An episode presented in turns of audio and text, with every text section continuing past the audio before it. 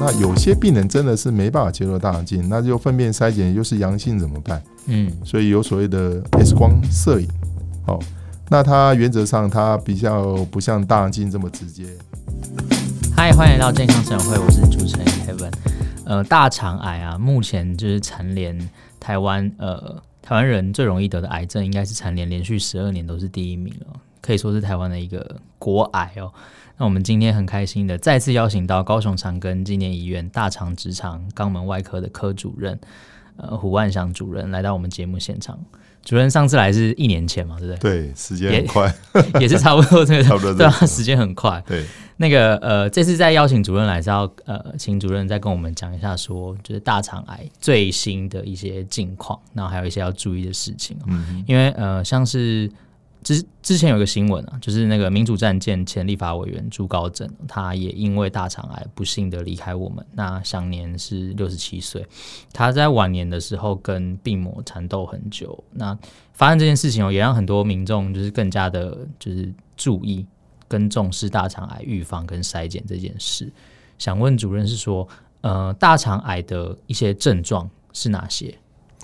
哦，我其实觉得说。很多的民众，或者甚至一些诶、欸、有知名人士有得到大肠癌，其实这个都是我们在整个健康保健上面，我们医生所需要负担的一个责任的。那因为在对民众的一些宣导或者一些教育上，其实我们应该多琢磨。那当然就会比较担心说，哦，比如说大肠会有哪些症状？那我到底有这些症状，会不会是大肠癌？这是大家最关心的。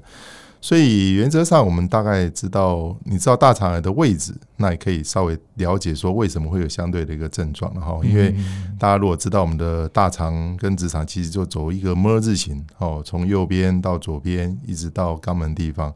哦，所以相对上面会发生大肠癌的位置其实比较多，都偏在左边，尤其在乙状结肠或是甚至在直肠这个部位，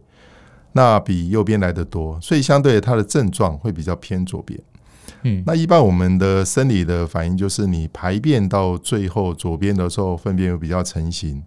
所以相对你那边会有一些肿瘤的话，它的症状就比较类似你排便出来的症状，所以我们一般最常见就是血便，嗯。哦。只是它这个血跟一般痔疮的血有点不太一样，就是一般我们知道哦，鲜很鲜血，大概都是痔疮的机会比较多了哦。但直肠或是在左边的一些肿瘤，它所造成的血都有一点点暗红色，好，或者是一些血丝，或者它血丝跟粪便混在一起，甚至有一些黏液的便，这样的一个情况就比较有可能是有一些大肠癌的一些症状。那第二个就是说，你会有一些诶。欸痛，因为你觉得在排便过程会经过那个肿瘤，嗯、那会导致他一些疼痛的反应哦，会有腹痛、绞痛。但排完便之后，他可能就比较缓解，甚至有时候不是排便的时候也会觉得闷闷痛痛的，那有可也有可能这样的一个情形。那第三个比较明显就是所谓的里脊厚重。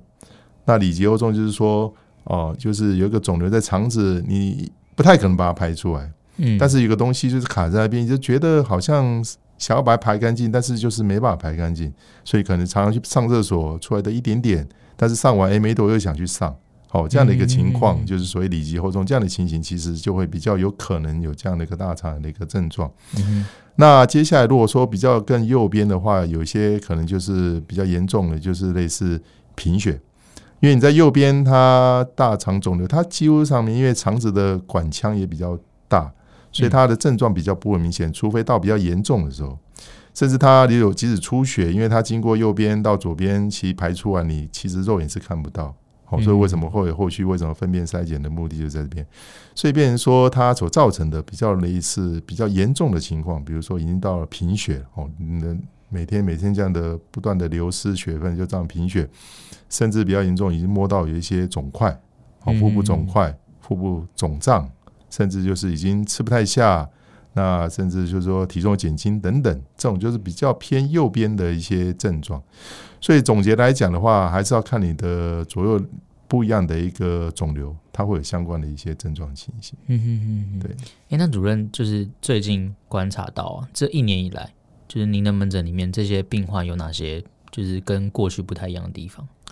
哦，因为到台湾到五六月的时候是疫情爆发的时候了，嗯、哦，所以那整个台湾的医疗体制或者什么都是尽量是属于比较高危险的一个场所，所以很多病患也尽量没有什么事情就不要跑医院，甚至像粪便筛检也病患也尽量不会做，所以相对等疫情比较稳定的时候，最近来看的病患的呃癌症的一个严重程度都相对比较高。都到第三，发现比较后，对，都后面比较后期，那症状都比较诶严重了哦，比如已经到第三、第四期的病人，最近会比较高，所以这样的一个疫情，其实对我们的大肠癌的一个控制、一个治疗上面，其实相对的是一个比较负面的一个状况。嗯，所以我觉得，虽然疫情方面会让大家比较不愿意来医院做一些进一步的检查或治疗，但是如果说有相关的一些症状，刚才提到的一些症状。有需要还是要来医院做一些进一步的一个评估跟检查，这样就对比较好。现在应该蛮多人都已经打完疫疫苗了。嗯，对，对没错。所以说，如果有症状，刚才讲到的这些症状的，还是要 赶快，对对，不要再拖了。没错，没错，没错。因为我记得，像最有名的是那个，就是罹患大肠癌最有名的是那个漫漫威的黑豹。哦，对，对他好像也是发现的时候第三期。对，然后他也是，我记得他很年轻，好像。我看好像三十五还是三十八岁就发现第三期，嗯嗯嗯、然后拍到后来就转到第四期，然后后来就走了。嗯嗯嗯、对，台湾有像这样子年轻化的趋向吗？其实这几年来讲，大家都会注意年轻化，因为一般来讲都大概都认为是五十岁到七诶六十五岁，甚至更年纪比较大的，这是属于大肠癌的一个多好发的年纪。当然这几年的统计也是以不同年龄层年龄层来看，还是以这些年龄层为主。嗯、但是会发现说。比较年轻，比如四十岁甚至三十几岁，它的发生率好像有增加的现象。嗯，嗯，哦，那而且是说，他一旦罹患癌症，他的病情相对都比较进展比较快，那相对比较严重。哦，控制或是药物的反应，其实都会相对比较没有像，哎，所谓的一般的族群五六十岁的族群来讲，控制的效果那么好。所以这个族群也是慢慢在现在有些在讨论说，到底粪便筛检是不是要定在五十岁，是不是可以提前？嗯，哦，甚至或是教导民众说，哎，因为我刚才提到一些症状，即使你还没有到五十岁以上这年纪，你是属于年轻族群，你还是要去稍微有点警惕，因为有这些症状的话，你还是要尽快的就医，做进一步的检查评估，这样的话可能就比较能够避免这样的一个现象的发生。嗯哼嗯嗯，所以。等于说，呃，不要说，哎，我没有到这个年纪就掉以轻心。对，没错，没错。那除了年纪之外，还有哪些风险因素是容易得到就是大肠癌的？一般来讲的话，年纪当然是没有一定的话，随着年纪老化啦，或什么，你的身体的机能一定会有一些改变，所以年纪是一个最主要的一个因因危险因子。那除了这个年纪以外，还有包括其他的哈，比如说那个最重要的家族史哦，嗯，毕竟癌症它还是有一些遗传的一个成分所在。虽然大肠直癌不是大部分是靠遗传发生，但是如果你本身家里有大肠直癌的病史的话，通常你发生大肠直癌的几率会比别人来的高。所以这类病人有时候我们不一定，我们会比较建议他可能提早，可能四十岁左右就开始要做一些。筛检，甚至做大肠镜的检查，然后以避免说这样的一个遗传因子导致他比较提早会有这样癌症的一个发生。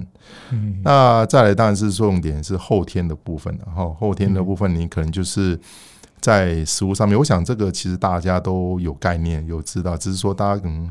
还比较 对对对对，没错。所以其实我在跟病患做解释的话，我其实不会跟他说你完全不要吃红肉。嗯，我也比较。其实现在的一个资讯资料的一个比较有确定的资料是比较是属于加工肉品，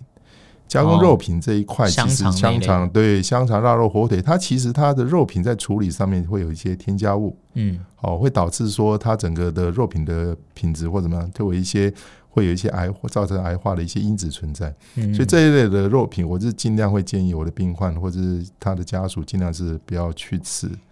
那红肉或是白肉，其实你还是可以摄取，但是要均衡，就是不要说太频繁。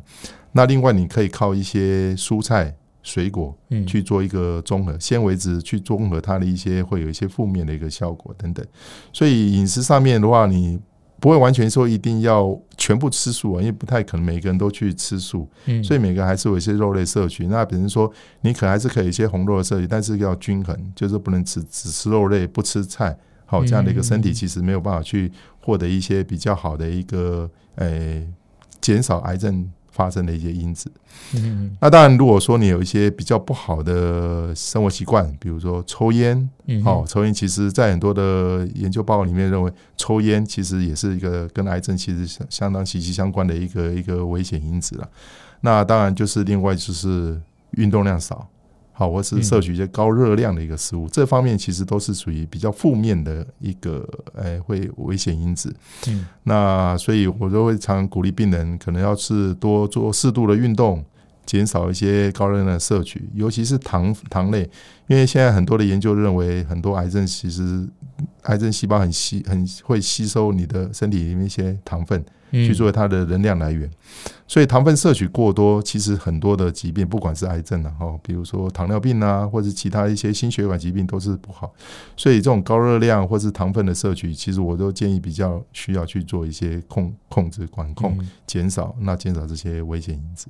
哎，所以之前呃，常常大家在说，就是不要吃太油啊，油炸类等等。现在是新增一个，就是糖类也不要摄取太多。对，没错，没错。糖类是指就是淀粉嘛？淀粉类，或是像其实坦白讲，那个饮料，哦，其实对手摇饮，其实这是一个蛮怎么说呢？就是说，因为这样的一个生活习惯呢，大家其实就是人手一杯，甚至每餐几乎都配一杯饮料。其实这个对整个的你的身体来讲的话，其实不好。我最近有看了一个年轻人，他他们自己去做一个研究，做以身体做做做测试，就是说。他开始减少这类的糖分的摄取，刚开始可能会比较不适应，因为比如的 sugar high 嘛，就大家说糖分会让自己很兴奋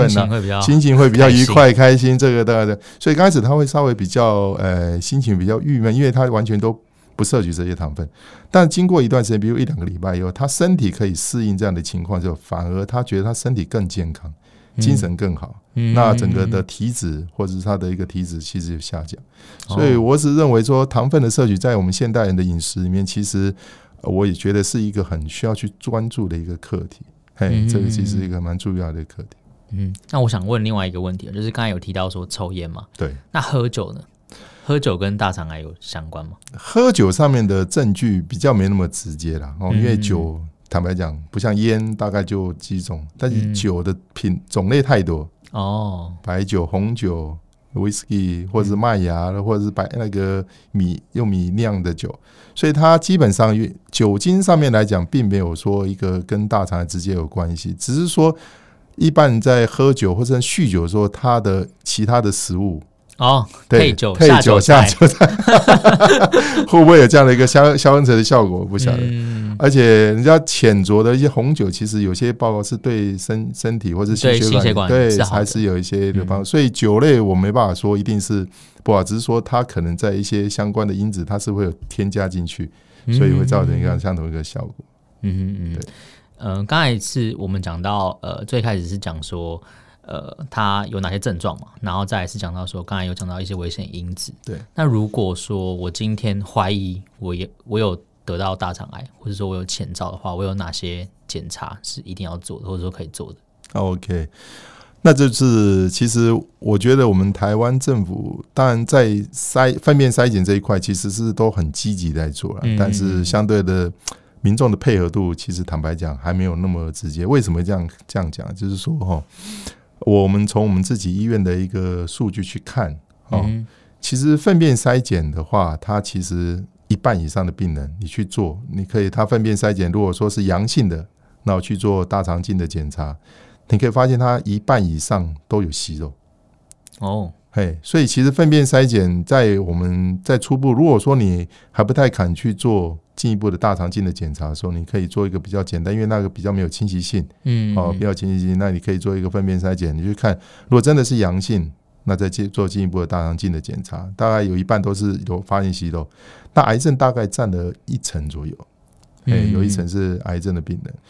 那另外就是说，你除了粪便筛检以外，你就进一步的做大肠镜的检查。大肠镜的检查当然是比较全面性的哈。那早期会有所谓的乙状结肠镜，可能做到六十公分，但其实我们一般来讲建议还是整个全大肠的检查，因为毕竟来讲，你做一半，你其他的地方还是有发生癌症的一个风险。好，所以你如果说真的担心。哦，有担这方面的疑虑的话，你可能说真的不敢做大肠镜，那至少做个粪便检查。那如果真的是阳性，可能现在还是要做进一步的大肠镜的检查。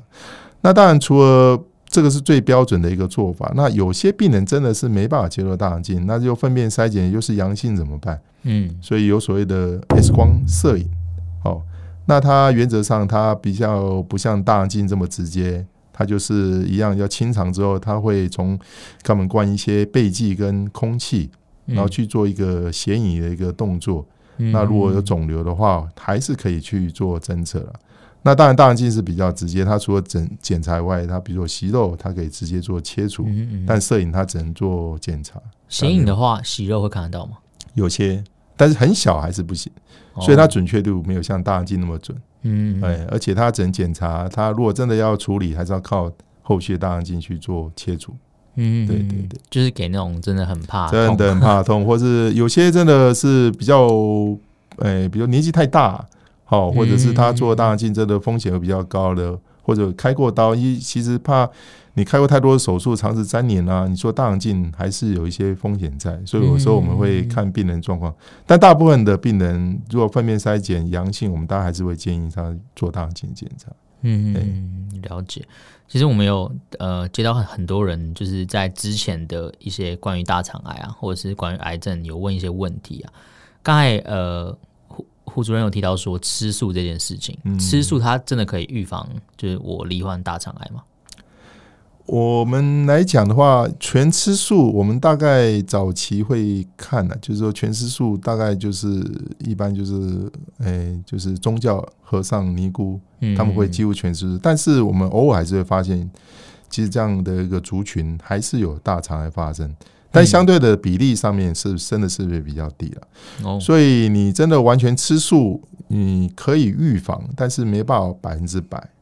毕竟它的产生癌症的因素不是只有你少吃一些纤维质或什么，它还有一些其他因素。因为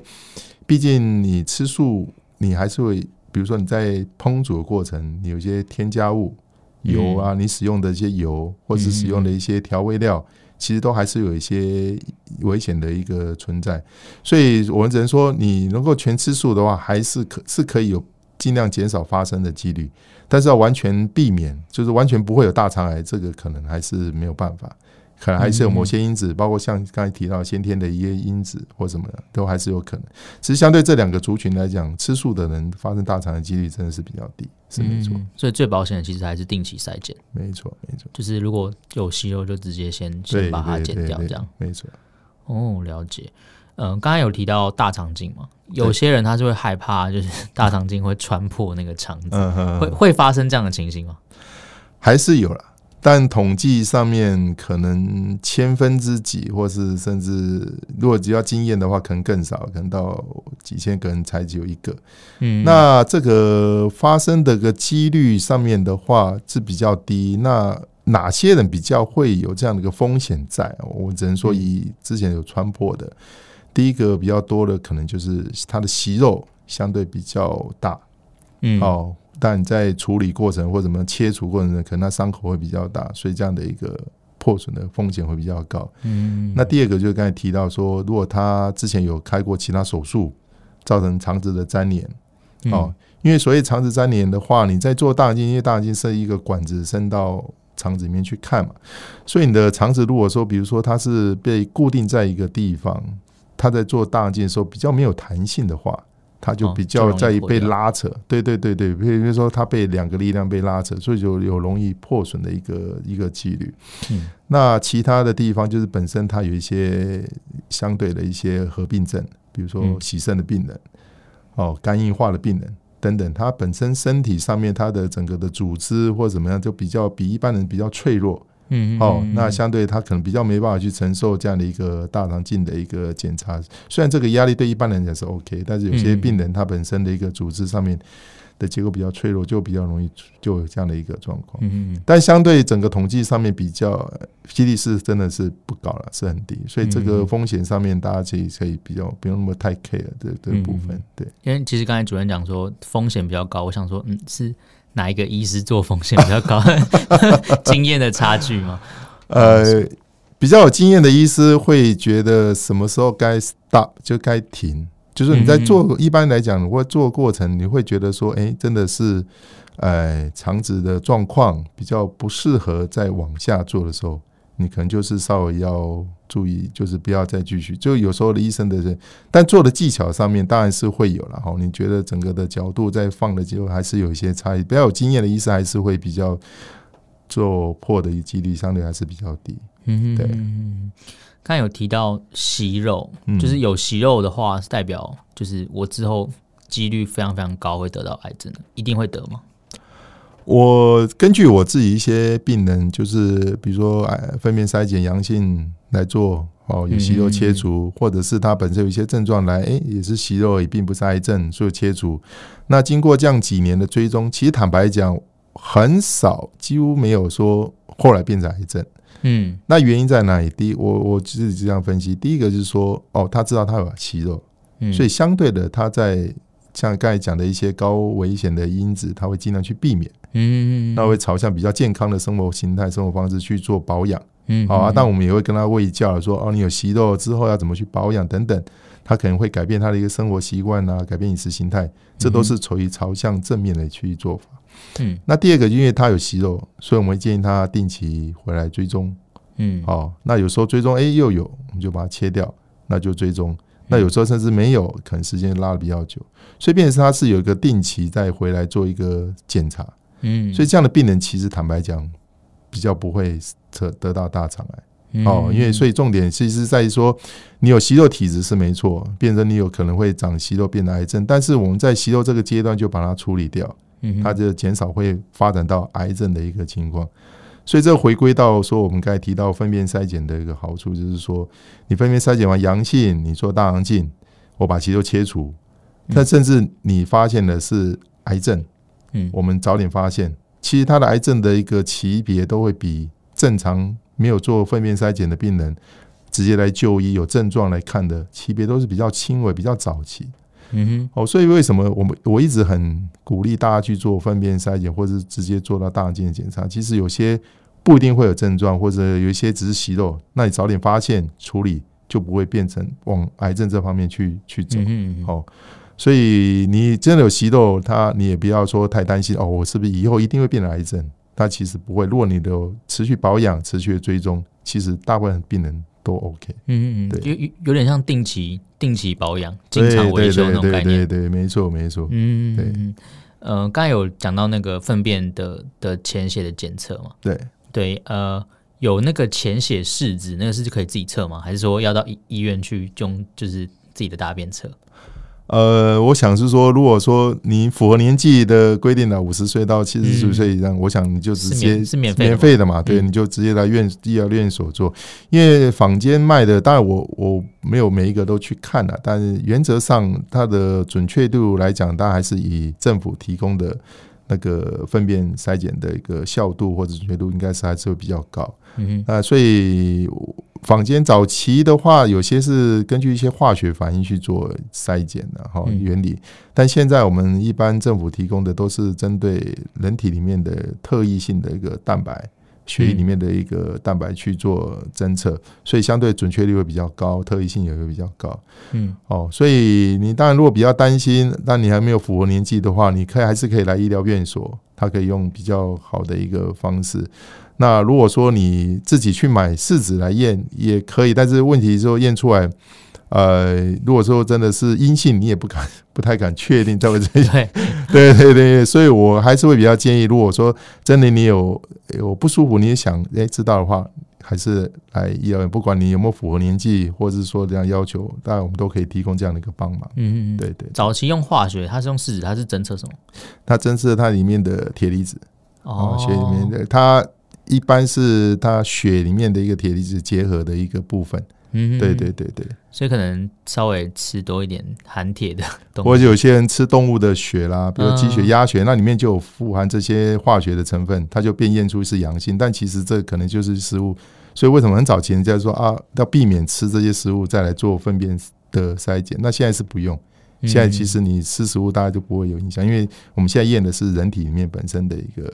很很特异性的一个蛋白部分。嗯，所以如果有听众就是都是用潜血试纸的话，你还是到医院比较准确。对，对，那呃，最后是想问说，呃，如果我的家族里面有人得到了，嗯、那代表我一定会得到吗？就比如说，好，如果是爸爸得到的话，嗯、那我得到几率比较高，还是说我爷爷得到，然后我得到的几率比较高？通常来讲，我们会问家族史，最主要是看他的遗传的因子。有少部分的病，就是大肠癌，它里面还有去细分哈，比如说所谓的，呃，简单讲就是说，它的体质是属于很多息肉，那种息肉相大于一百颗哦哦，那种的一个大肠癌，它这种遗传几率是百分之百。